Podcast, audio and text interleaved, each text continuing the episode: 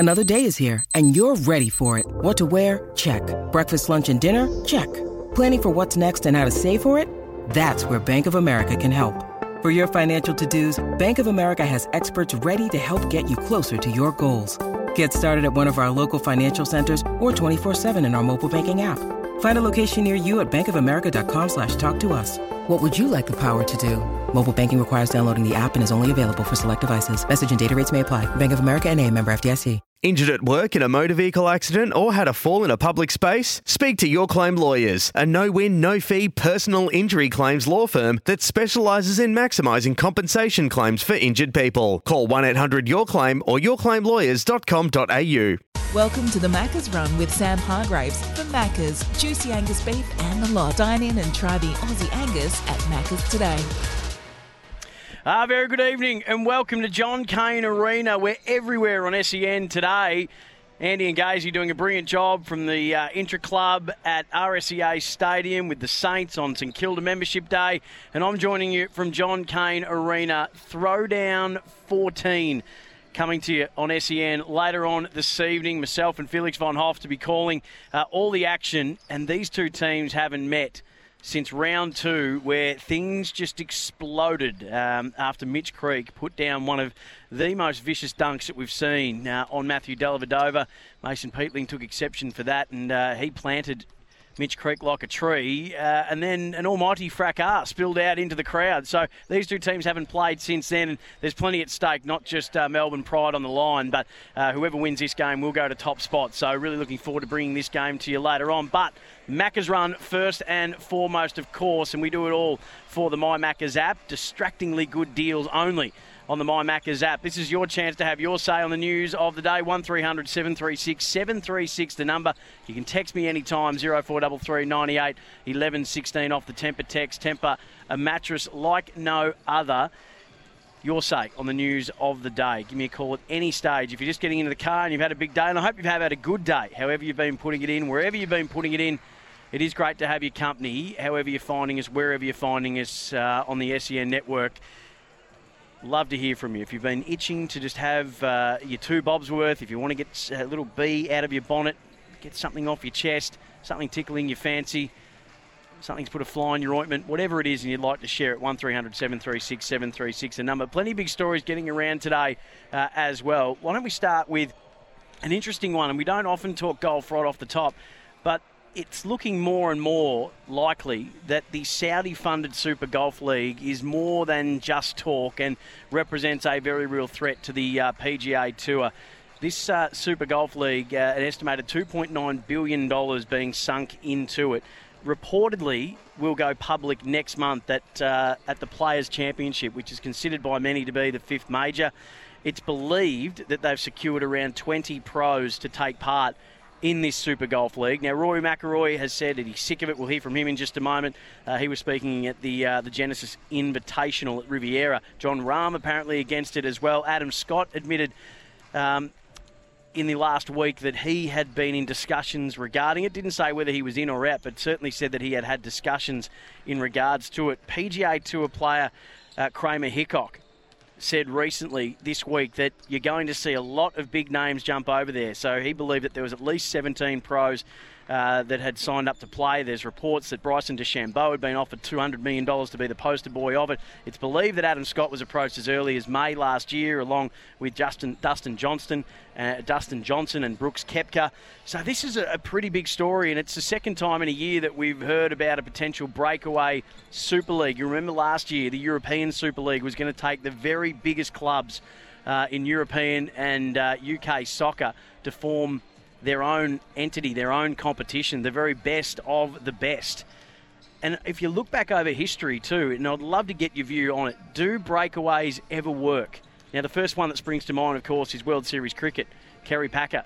That changed the face of cricket, and it is what it is today, really, because of what Kerry Packer was able to do. So that was a breakaway that proved successful. The VFL was a breakaway from the VFA, and now we have the AFL, the biggest competition in Australia. So for some who talk about the fact that, well, no, you've got to stick with tradition, and why would they do this, and this will ruin the game, there's examples in the past, yes, where it has upset the game no end, and it took rugby league a little while to recover from Super League. But there are other examples where it's actually been the greatest thing that ever happened to a particular sporting organisation. So we're fascinated by what might unfold here with the PGA Tour under real threat now. And earlier on, Andy and Gazy spoke to Evan Priest in regards to how serious the threat was of the Saudi Golf League. Well, I think it's the most serious threat that the tour has ever faced, really. We sort of haven't treated this rival golf league very seriously up until, you know, potentially contracts started going out the last couple of months, and apparently a lot of, as you just mentioned, 17 players have seemingly signed deals delivered and the money potentially in their bank account. So I think this is the very first time that the tour is legitimately considering this. This threat could be, evident by as soon as the middle of this year. So I believe that the commissioner of the PGA Tour, Jay Monahan, is going to hold a bit of a crisis talk at the Honda Classic next week, which is the tournament following the one that's going to kick off tonight, and probably address any concern and potentially throw the iron fist down and say anyone who considers joining this new tour could face a lifetime ban. That's Evan Priest, writer, PGA Tour editor at Golf Digest Australia. He also spoke about Greg Norman and Adam Scott and their hope that the PGA and the Super League can coexist. Greg Norman and people like potentially Adam Scott are certainly hoping that they can coexist harmoniously, because, you know, I don't speak for Adam Scott here, but I do know him, and I know that if he could dip in and out of a tour like the PGA Tour, pick and choose the cherry-pick the events that he wants to, and then sort of play around the world globally, suiting his schedule in the majors, that's something that he would definitely entertain at this point in his career. He's achieved everything he's wanted to domestically in the States. You know, he's won all the big events, some of the invitationals. All he cares about at this point in time is setting his family up for life and getting that second and potentially third major.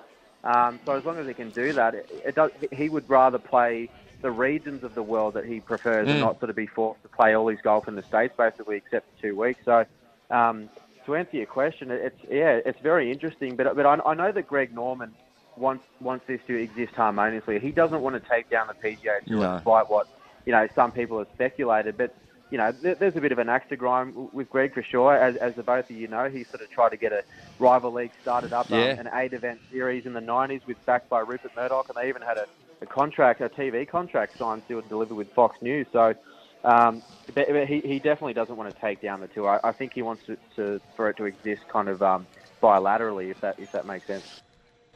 Evan Priest, Golf Digest Australia. Of course, this Saudi-backed Super Golf League is being fronted by Greg Norman. Adam Scott did speak about the appeal of the Saudi Golf League. I think the schedule they're proposing is very appealing to probably most golfers, I would think. Depending what your goals are in golf, I think the schedule is very appealing. So from that side of things, I would consider doing that for sure. From a lifestyle side of things, yes. Have you had any discussions with them at all? Yes, yeah. But like everyone else, we're sworn to secrecy, Alex. Adam Scott, we're sworn to secrecy. Rory McIlroy gave his view after saying that he was sick of talking about it. He did speak about the intrigue about who might be in it. Yeah, look, I guess I'm intrigued that who would, certainly for the younger guys, like it just seems like just a massive risk and a massive, I just don't see, I can maybe make sense of it for the guys that are getting to the latter stages of their career for sure. But I don't think that's what a rival golf league is really want to, that's not what they're going to want, is it? I mean, they don't want some sort of league that's like a pre-champions tour. I don't know. Yeah, like I guess I understand the financial part of it for guys that are later on in their career, but I certainly don't like, and you look at the people that have already said no, Rahm, number one in the world, Colin Morikawa, myself, you've got the top players in the world are saying no, so that has to tell you something. So that was Rory McIlroy, not a massive fan of the proposed Super Golf League, the Saudi-backed Super Golf League. Greg Norman is the CEO. So they haven't really announced any blueprint of what the proposed league might look like. There's no official word on how many players will be involved and how many tournaments the league will put on as well. So there's still so much that we don't know. But Golf Digest have written a great article about what we do know. And that is that the investment in golf in that region has been absolutely massive. LIV Golf named Greg Norman as its CEO in October. I'm just reading this straight from Golf Digest, followed by a number of former executives of the PGA Tour and other sports affiliations. In Feb, they announced a $300 million 10-year investment in the Asian Tour at the Saudi International, which now falls under the Asian Tour umbrella and is sponsored by PIF. That included a 10-event international series that will host tournaments in Asia, Middle East and Europe. So it is fascinating, and it does get your mind sort of wandering back to when we have seen examples of other breakaway competitions in the past. And, you know, could this be something that sits alongside golf like the IPL sits alongside cricket? Is it a place for players? And we always think that every single golfer makes a ton of money. It's not the case. The upper bracket do make a lot. It's like tennis. The best make a lot of money, but there are so many touring professionals that just scratch out a living. You know, they do it out of the back of their car if they have to until they get that big, not major win, but certainly a PGA Tour win. So is this another way? And there are a few that believe that, it'll just be, you know, young professionals and seniors, but they wouldn't put $2.9 billion into a seniors tour. So they clearly must have some big names. So that'll be fascinating to see who does come out in support of this Super Golf League. They're expecting that there's an announcement going to be made around the Players' Championship next month. So we'll wait with bated breath. But give us your thoughts, 1300 736 736 0433 98 11 16. Steve's on the road. G'day, Steve. Hey, how are you? I'm good, thanks, mate. What have you got for me? I got the World Series Cricket. That was the best thing that ever happened to cricket. Yeah. The biggest problem was Jeff Thompson didn't come first year up with them, and by then he is pretty shot. But that made a big difference, pay packet wise, and also with the quality of the game itself. I'm all for something like that. When I was a kid, I used to watch the $1 million tournaments in Sun City and all that. They've all disappeared now, but they were great to watch, the best of the best,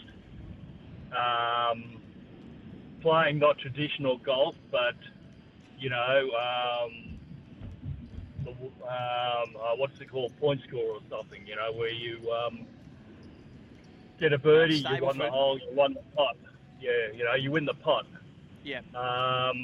That was worth watching, you know, and even with cricket today, apart from the Ashes, nobody really cares less about the other games.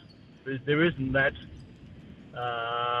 prestige about it, and I'm sure it's the same with golf and tennis. You take away the majors, and there's nothing else. So in the meantime, I reckon Australia-India though has almost got itself up onto. And I'm a traditionalist when it comes to Test cricket because I absolutely love it. I can watch it all day, every ball, every session. But I would think that Australia-India now is almost up into the same echelon as Australia-England. So I don't think it's just the Ashes anymore that carry the cachet in Test cricket, Steve. But I like your point about what this could be. If you just do the same old thing again, maybe there's no place for this league. But if they were to mix it up, if they were to try something different, if there was to be a different format to this that we don't see in the PGA Tour or in the majors, then maybe that is something that can exist and bring a crowd and maybe have players not feel like they're betraying the PGA Tour if it is something they get involved in. Yeah. Because even the Rebel Tour was good, but there were... Out of that lot, they were playing the best South African team possible, but there wasn't the talent. The Australians didn't have the talent because they were all playing for Australia. The West Indies, the ones that weren't quite good enough, were doing the Rebel Tour. But if they loosen their thoughts a little bit and let them just do something off season or whatever, you know, it could be marvellous what they could do, and it'd be better for all. better for the spectators. They may come up with a better way of showing things. Obviously, the money would be a lot better for them. And I think it'd be a win-win all around. It's just that some people, you know, with suits on, tend to think, oh, it's our game and I don't want to get it tarnished, or I don't want to do this, or I don't want to change from something. Yeah, that's my thoughts. Yeah, and I thank you for ringing up and sharing them, Steve. And also, too, I mean, I think that for some, and without getting too political, but there will be some that will have a moral issue with being part of something that is Saudi-backed. That is something that will play a part in the decision-making process for players and people and their involvement in it as well. So it is going to be fascinating to see. And sometimes these competitions only believe they have a chance of succeeding because they think that there's inherent issues with the dominant, whether it be dominant tour or dominant competition, that exists for the time being. That was certainly the case with World Series cricket. And that was certainly what the issue, that was part of the issue with the European Super League, that they thought that they could do it better than how it was being run now. So if you think you can do it better and you think there's things that aren't being done that should be getting done, then you'll think that you're a chance to take away eyeballs, to take away players, to take away investors, whatever it might be. 1300 736 736 0433 98 11 16. David saying if Kerry Packer was still alive, it would have happened years ago. I don't know if that means that the breakaway for the golf, but you can have your say on that. So we're at John Kane Arena tonight. Throwdown 14. Southeast Melbourne Phoenix, Melbourne United. The last eight, they are 4-4. And of course, the last time these two teams played, all hell broke loose, so we just wait with bated breath for this game to get underway. It'll be one of the games of the season, I've got no doubt. But Maccas Run is your say on the news of the day. It's been St Kilda membership day today, and there's plenty of Saints that have spoken to SEN all throughout the day. We'll bring you the best of what they had to say, and we'll also hear a little bit from Cricket Australia's new chairperson, Dr Lachlan Henderson, about what awaits him, what are the most important things that he would need to address. You can have your say on that, 1300 736 736 or 0433 98 11 16 off the Temper text. This is the Maccas Run, distracting good deals only on the My Maccas app. So the board was very clear in the process around the coach renewal. We set that process out last year, and it was always going to be a decision that was made at the end of the Ashes. There was a period of consultation. We tasked management with a report and recommendations. That was received by the board at our February meeting. And obviously the history beyond that is well known.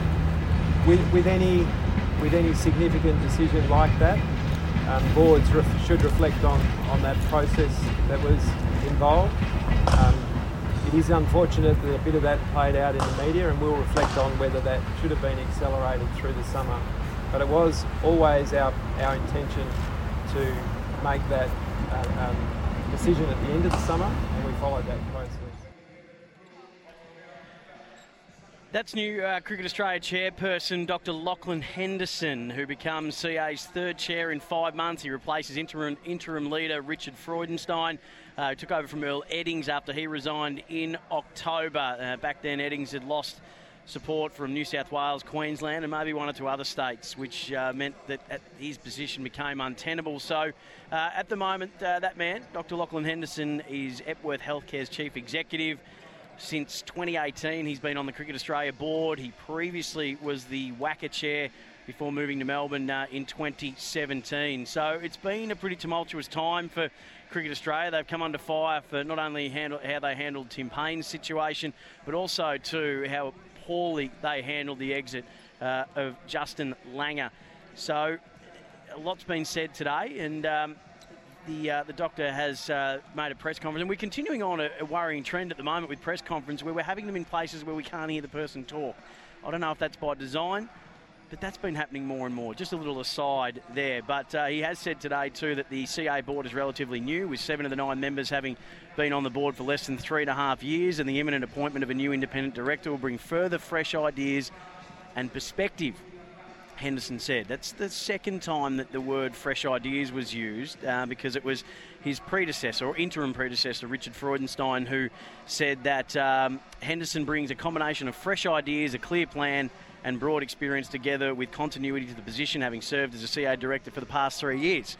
Which I do, I'm not being a smart ass, but where were these fresh ideas? Has he just kept them to himself until he's been, now that he's been appointed, we'll hear the fresh ideas? You've been there for 3 years.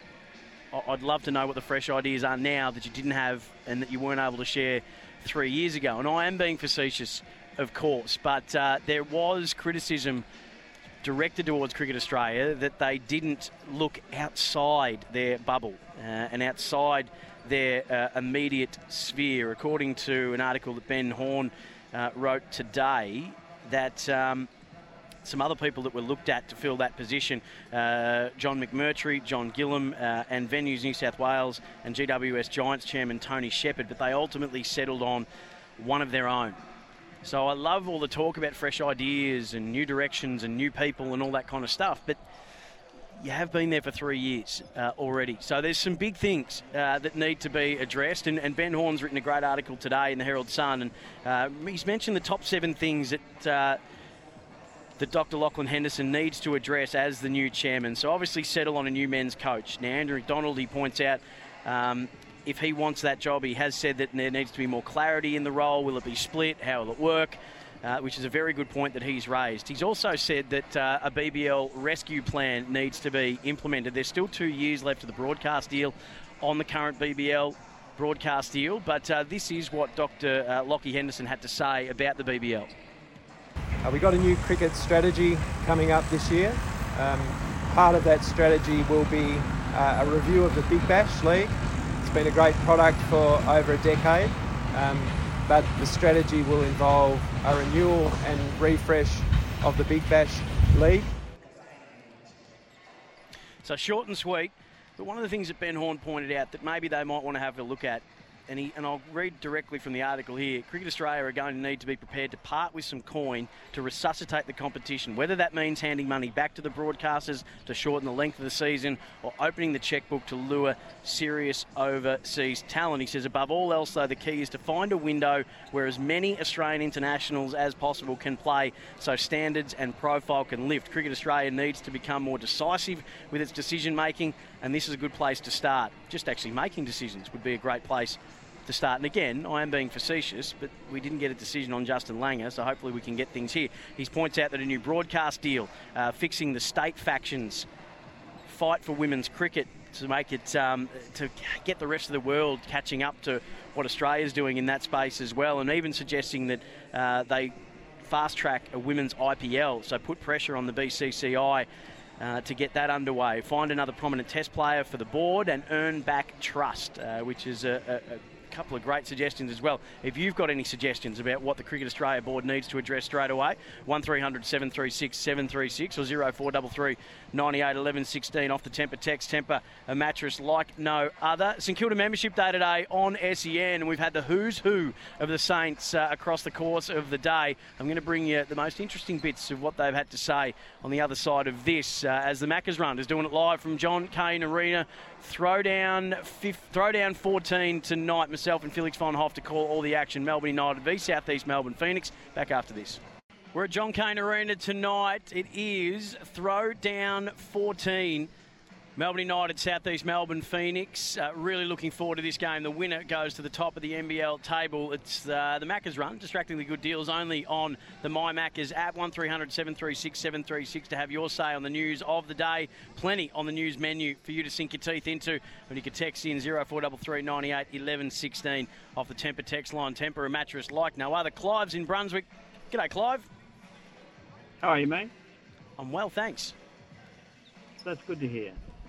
I was just listening to what you were saying about the guy who's taking over Cricket Australia. I think it'd be hard on him to say that, you know, he's been there for 3 years. He should have changed things by now.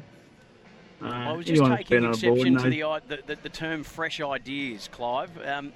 If he had fresh ideas, I just found that a little interesting given he has been there for 3 years and they're saying we've got all these fresh ideas.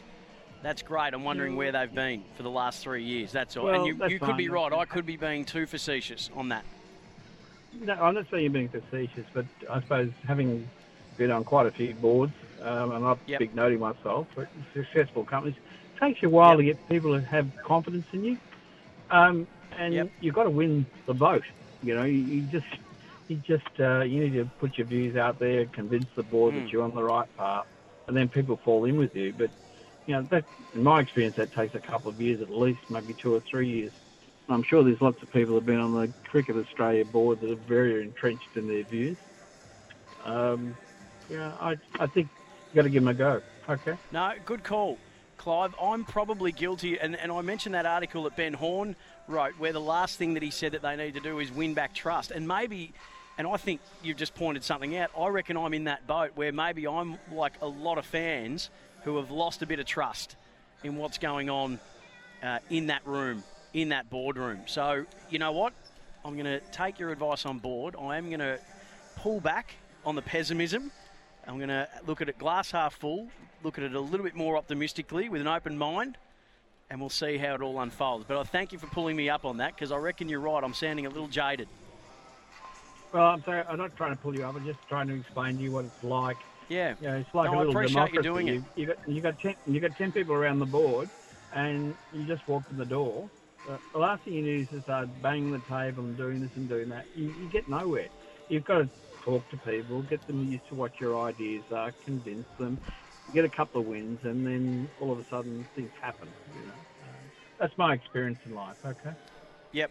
No, I appreciate you sharing it, Clive, and I thank you for ringing in. Do so anytime, please. 1300 736 736. A couple of people giving their suggestions about what the Cricket Australia board need to do, what the things that they need to address first and foremost. David says, 1, complete new board. 2, develop a culture where the players don't backstab the coach. Dean says, Cricket Australia seriously needs to separate the coaching jobs. Test for Andrew McDonald, one-day international and T20 for Ricky Ponting. Shorten Big Bash, maybe an NZ team and a Canberra team. That's from Dean. I actually think there's too many Big Bash teams. Given that we can't get the international talent that we'd like, I think we've got too many teams. I don't think we need 2 from Melbourne, 2 from Sydney. That might be a way just to shorten the season and build up bigger rivalry matches between the states, as opposed to the Melbourne v Melbourne rivalry, Sydney v Sydney. Off the text, don't mind you being facetious, but I reckon you'll find chairman is already gender neutral. Please no chairperson, just in manager. And okay, thanks for that, Damien in Bells Beach. By the way, I'm all for AFLM in football and batter in cricket. Thank you for sharing that. 1300 736 736 0433 98 11 16. Ryan's in Coldstream. G'day, Ryan. Yeah, g'day, mate. I reckon the Yanks are on the money there with Ben Simmons. I reckon he's just taken the proverbial, and now that he's been traded, he's all good to go. It just seems ridiculous. So, I spoke about this yesterday, Ryan, and I can understand people being pessimistic, but my view on it yesterday was be very careful going down the road where we decide that we know better than the individual person about what they may or may not be experiencing with their mental health. I think that's a dangerous road to go down when we spend a lot of time on Are You OK Day, Movember, so many fantastic organisations, Lifeline, Beyond Blue. You name it, we're trying to tell people to speak up if you're struggling, to have the courage to put your hand up and say, I need help. And then the moment someone does that, and if we don't like the way they do it, and a lot of times if they tend to be rich and successful, or we don't like the way they've behaved on the sporting field, we dismiss it out of hand. And I think look at maybe that the fact that a lot of those journalists are from Philadelphia and have a bent against Ben Simmons anyway, just because of their natural parochialism towards that team. Yeah, I look, you could very well be right, but I'd much rather be wrong being naive and thinking the best of someone than throwing them under the bus, thinking the worst of them. And the message that sends to tell people, well, you better not speak up then, because this is what might happen. Everyone might jump down your throat and tell you you're lying. I think that's a dangerous place to go, Ryan. Yeah, I'm all for that and respect all that. And I love Ben Simmons. He's an Aussie and I love him, but just a big coincidence. Yeah, and as I said, I understand the pessimism. And look, I was just being very pessimistic about the Australian Cricket Board, so I get pessimism. I'm guilty of it myself. But I appreciate the call. And as I said, I'm happy to be. I'd rather be wrong being naive, thinking the best of someone, than I would being right, thinking the worst of them. But thank you for the call, Ryan. Greatly appreciate it. St Kilda Membership Day today. It's been the who's who of Saints coming across the course of the day. Brett Ratton spoke to Cane Corns earlier on today and spoke about how we measure coaching success. I don't know. I don't think it'll happen, but I think internally sometimes it does. How do you measure success? That's the big question for Eddie Footy Club. I was involved in at Hawthorn, and we won the three-peat, and I thought the year after was our best year out of the time that I was at Hawthorn, and I think we got to a kick away from a prelim with all the injuries we had. Players out, manufacturing wins, coming from big margins down to grab the victory and then get into the finals. I thought it was an amazing coaching performance by Elwyn and everybody involved, but I just thought that was the best year at Hawthorn from a performance point of view, and we didn't even win it. We'd won three flags in a row. So it is a question that it's bandied round a bit behind the scenes, and I think all clubs ask because you do have success even though you don't win the premiership. There's a lot of growth. You'd probably look at Essendon last year. That was a very successful year for that football club to get back into finals and do what they did. So, how do you measure it? I think it's the growth of your people and your team. But I'm not sure from a media point of view we're going to always look at it that way. I found that really interesting, the chat that Kane was having with Brett Ratton earlier today about are we too...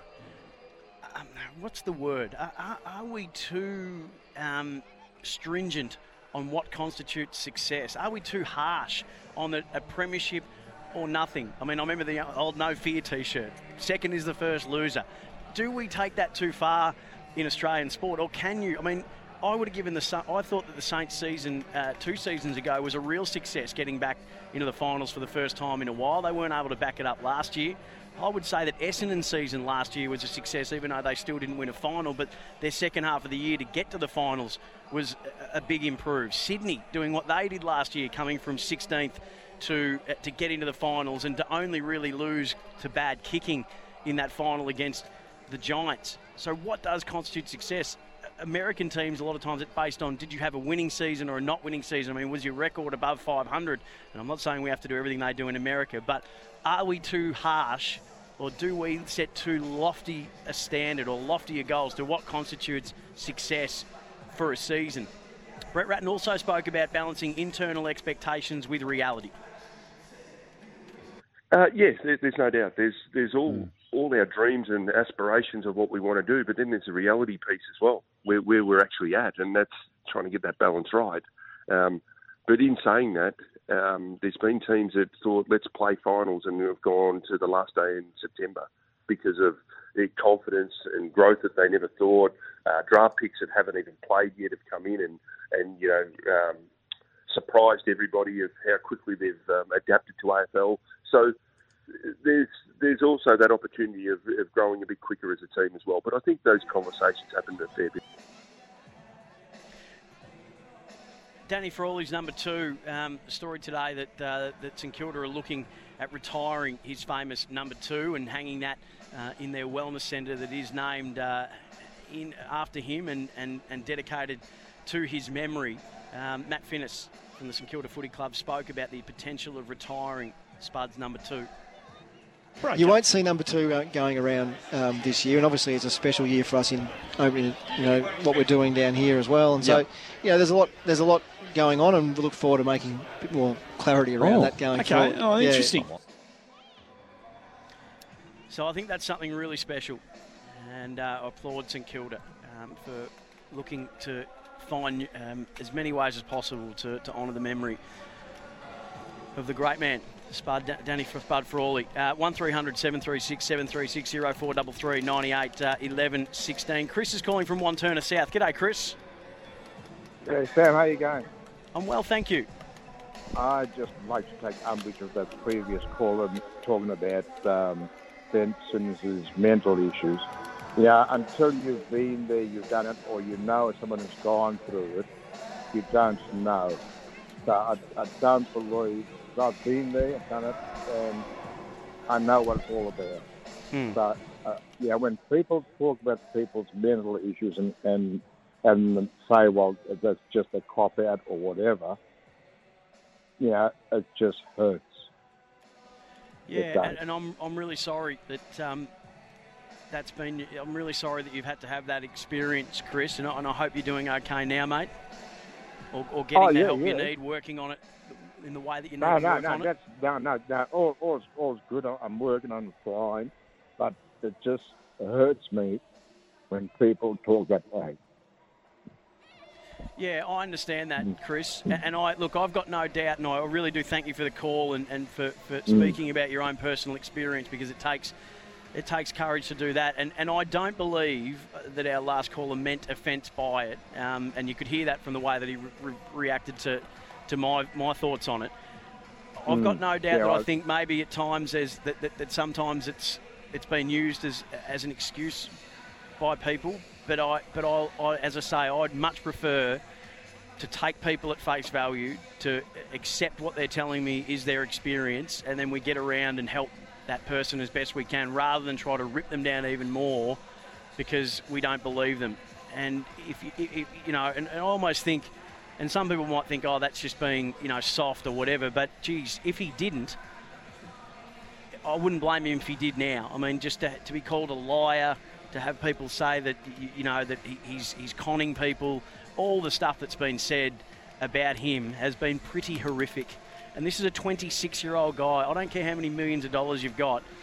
If you're in your mid-20s, you know, you're still finding out who you are in life, I reckon. And there are people that will argue that, saying that when I was in my mid-20s, I was serving this country. And I put those people very much in a very different category, with the greatest respect, because what they do is something that in everyday life we don't have much really of a modicum of understanding about. But this is a guy in his mid-20s. I don't think that, you know, I have empathy for that, because he doesn't have it all figured out, and he's just trying to just do that the right, like the rest of us all are. I'm 41 years old and I still don't have it all figured out. So, you know, just this idea, well, he's a professional athlete, he's got millions of dollars, he should know it all, and he should be better. You know, I don't buy into that. It's just not how the world... I just don't think that that's how the world works. I could be wrong, I could be naive, but as I say, I'd much rather be naive thinking the best of someone than right thinking the worst of them. Thanks for your call, Chris. I appreciate it. Good on you, Sam. We'll be back to wrap it up on the other side of this, the Maccas run from John Kane Arena. Back after this. As a professional NBA player, we don't always get our way, right? And, you know, the problem where it all started is Doc made the comment, he was upset, backlash, boom, boom, boom, and then the mental health thing came in. The difference between mental health and mental fortitude. Mm-hmm. You know, I'm not comparing him to me, but you don't think I've heard we can't win with Shaq? You don't think I heard Shaq's not worth 120? You don't think I heard, don't even throw it to Shaq, D-Wade, you shoot? Mm. Heard it all. And what makes us great is we learn how to persevere around all of that. Not going to get into the mental health thing, because I was in L.A. yesterday. I seen real mental health. Mm. You know how many homeless people out there, and you just talk to them like they have problems that we don't know about. And so I don't want to get into that. I don't want to have a conversation with them. I wish them well. I wish him the best, but that's when the problem started. Like, it just started as a petty situation, and then you throw the mental health thing in. And I'm happy for him. But the question is, if this problem arises again, what are you going to do? Because listen, I heard it 20 years. When I make my free throws in the fourth quarter, they like, let me miss them. You don't think I get emails and posts and death threats? I done heard it all, seen it all. I done got booed before, so... No, I just wish that if this situation ever comes around again, that he has a tough enough mental fortitude to, be able to get through. That's Shaquille O'Neal speaking about Ben Simmons, and that's exactly what we're talking about at the moment. And I love Shaq, but he should be fine, because I was, and back in my day, and there are people that are worse off. Those are the tired old lines that get thrown up when people talk about mental health and get dismissed for their own experience. And that's the dangerous part of what we're seeing now with Ben Simmons. So thank you to Shaq for illustrating my point. 0433 98 11 16. Someone might get me here and tell me if I've got time to play Lydia Thorpe to speaking to Kane Corns today. No, I don't.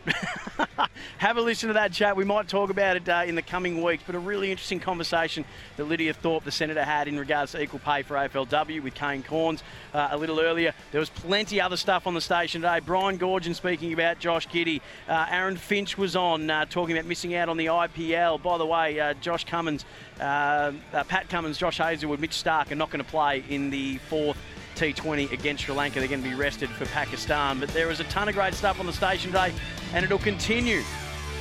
Throwdown up next on SEN. Want to witness the world's biggest football game? Head to iCanWin.com.au, predict Australia's score with a crystal ball, and it could be you and a friend at the FIFA World Cup Qatar 2022 semi-finals, all thanks to McDonald's. Maccas, together and loving it. TNCs apply.